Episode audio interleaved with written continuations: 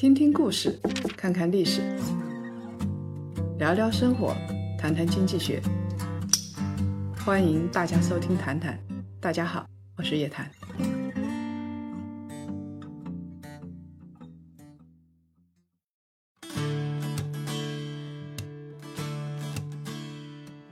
少说废话，不说假话，聪明人一起说人话，独立思考，理性投资，拒绝被洗脑。欢迎大家继续收听由叶檀财经和喜马拉雅共同推出的《谈谈》谈书第二季财经女侠的二十堂投资实战课呢，我们已经全部录完了。我们精选了十个投资领域的大咖，欢迎大家到叶檀财经的微信公众号和喜马拉雅收听。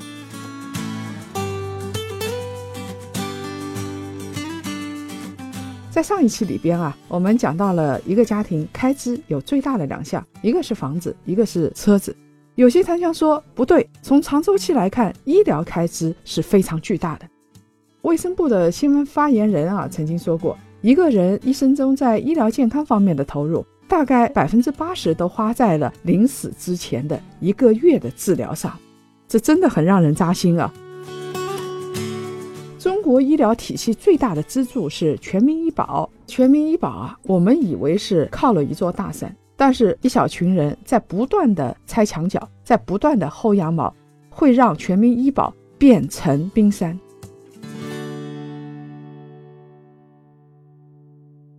十一月十四号啊，央视的焦点访谈曝光了沈阳的两家医院，这两家医院真的特别下流，内外勾结，骗取医保。流程大概是这个样子：上午九点半到十点，有七八辆面包车呢送来了老人，没有做任何检查就被医院确诊为各种疾病，需要住院治疗。住院以后呢，这些病人就来到济华医院三楼的病房区域，找护士签到，领取免费的午餐票，然后呢就出去逛街。等到中午饭点到的时候，就赶回病房领取免费盒饭。吃饭的时候啊，还有病人喝啤酒、喝白酒。下午四点钟的时候，老人们就在医院门口集合，点名上车，然后他们就被送到早晨坐车的地方。一天的病人生活就结束了。在医院住了一天，他们除了吃饭、聊天、外出购物，什么检查也没有做。这些老人在济华医院却产生了天价的医疗费用。作为回报呢，这些老人每一天可以得到三百块钱，这就像老人集体坐车去看房一样，成了看房团了。他是医疗团一日游，简直是躺着就能赚钱。这些老人啊，真的是为老不尊，他们是骗取医保的帮凶。这一条产业链最终能够成型，秘密就在我们的医保卡上，因为啊，医保是遵循大数法则的。到二零一七年年底的时候啊，官方数据显示，咱们中国呀，医保参保的人数就超过了十三点五亿人，参保率呢在百分之九十五以上。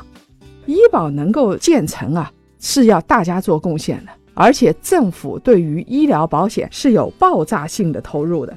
一九七八年开始啊，中国的卫生总经费花了二十八年，达到了一万亿的规模。那第二个一万亿呢？只用了四年的时间，第三个一万亿啊，用了三年不到的时间啊。从一九七八年到二零一三年，一共三十五年的时间，卫生费用的年均增长就百分之十七点六，医疗保险的增速远远高于 GDP 和居民收入的增长。医保体系啊，是政府送给个人的大福利，但是呢，带来了另外一个问题。反正有医保嘛，所以吃瓜群众一旦生病，大病小病就去跑医院，而且一定要跑最好的三甲医院。这些大医院啊就人满为患，小医院呢就产生了亏损。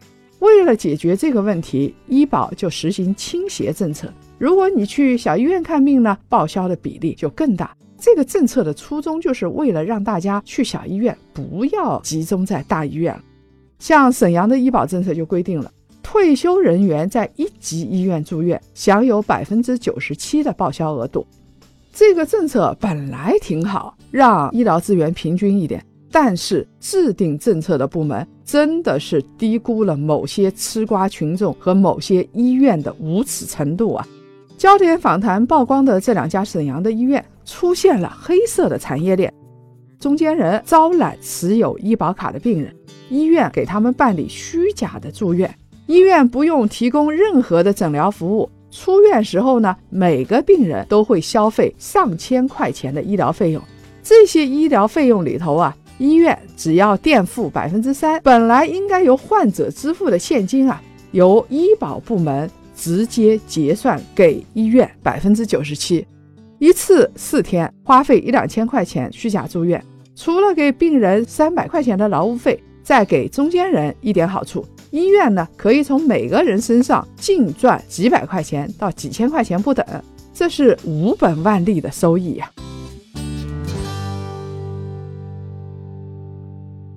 医生和患者合谋骗保，它还有一个漏洞，就是我们的医保制度设计啊，确实是有缺陷的，给这些骗子钻了漏洞。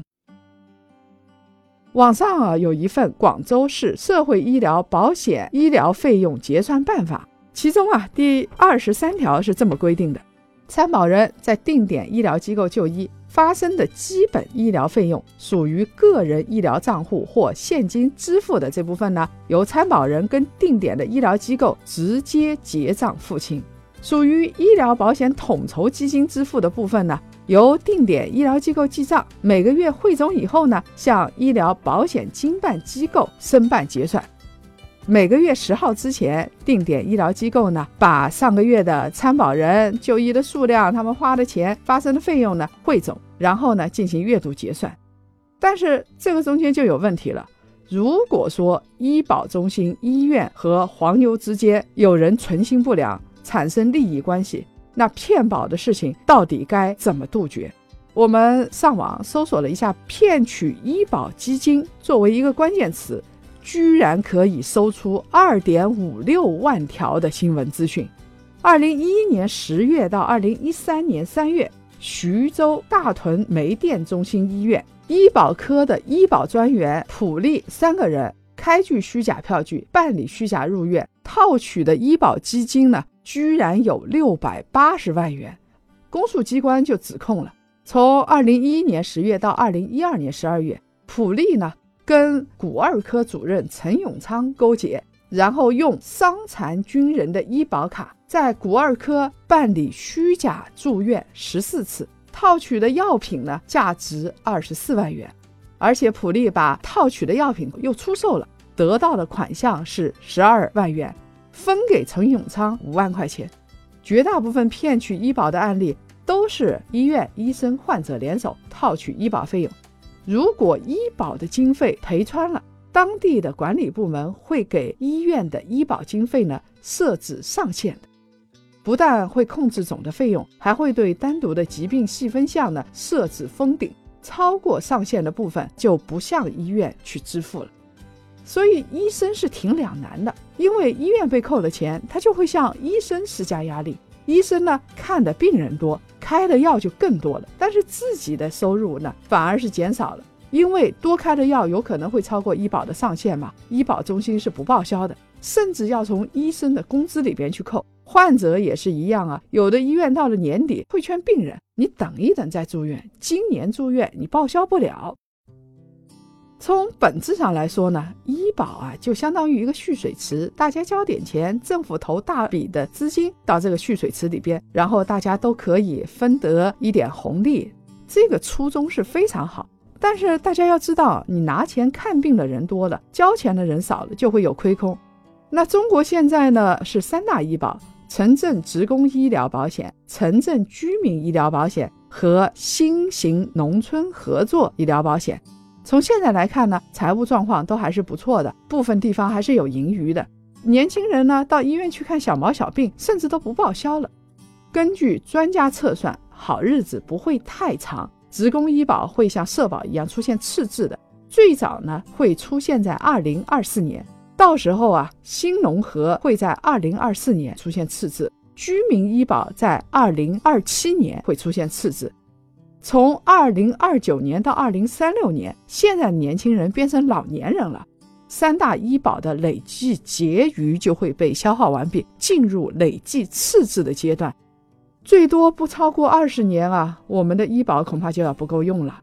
曾经《中国新闻周刊》报道，广东省呢有一家三甲医院，副主任医生啊，要在自己的医院做一个小手术，是切除脂肪瘤。但是呢，这个脂肪瘤它的位置比较特殊，需要多做一个 CT 检查。但是呢，在当地啊，这个小手术医保的定额是五千块钱，如果做 CT 检查呢，就会医保超标了，而且医保还要考虑住院时期的总费用啊。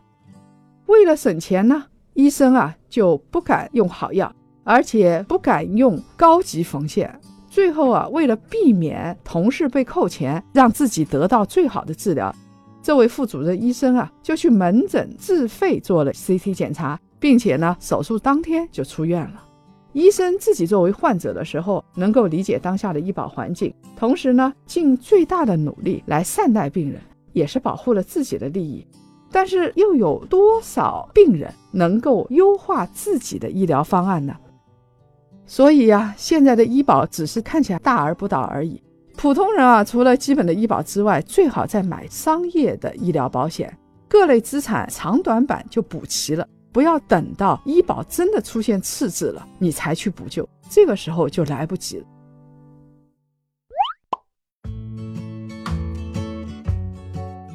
来分享上周谈谈的留言。上一周的话题是最大宗的消费品，楼市和汽车是不是都不行了？有很多檀香朋友发表了评论，我们这儿呢摘选三位檀香的评论。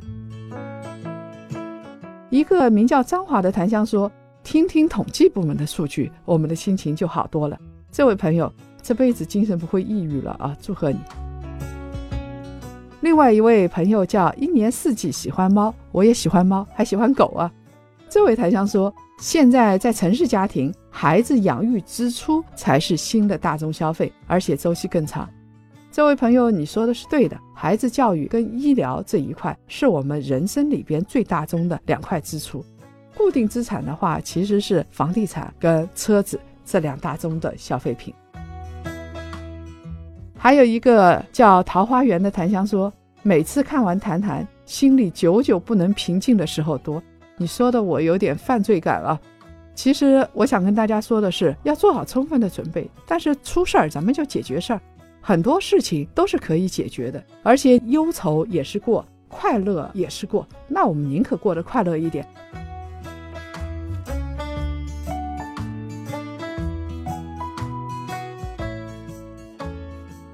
如果各位想了解更多财经经济类资讯，请搜索拼音谈财经，或者呢关注我们的微信公众号“夜谈财经”或者是“夜谈财富”。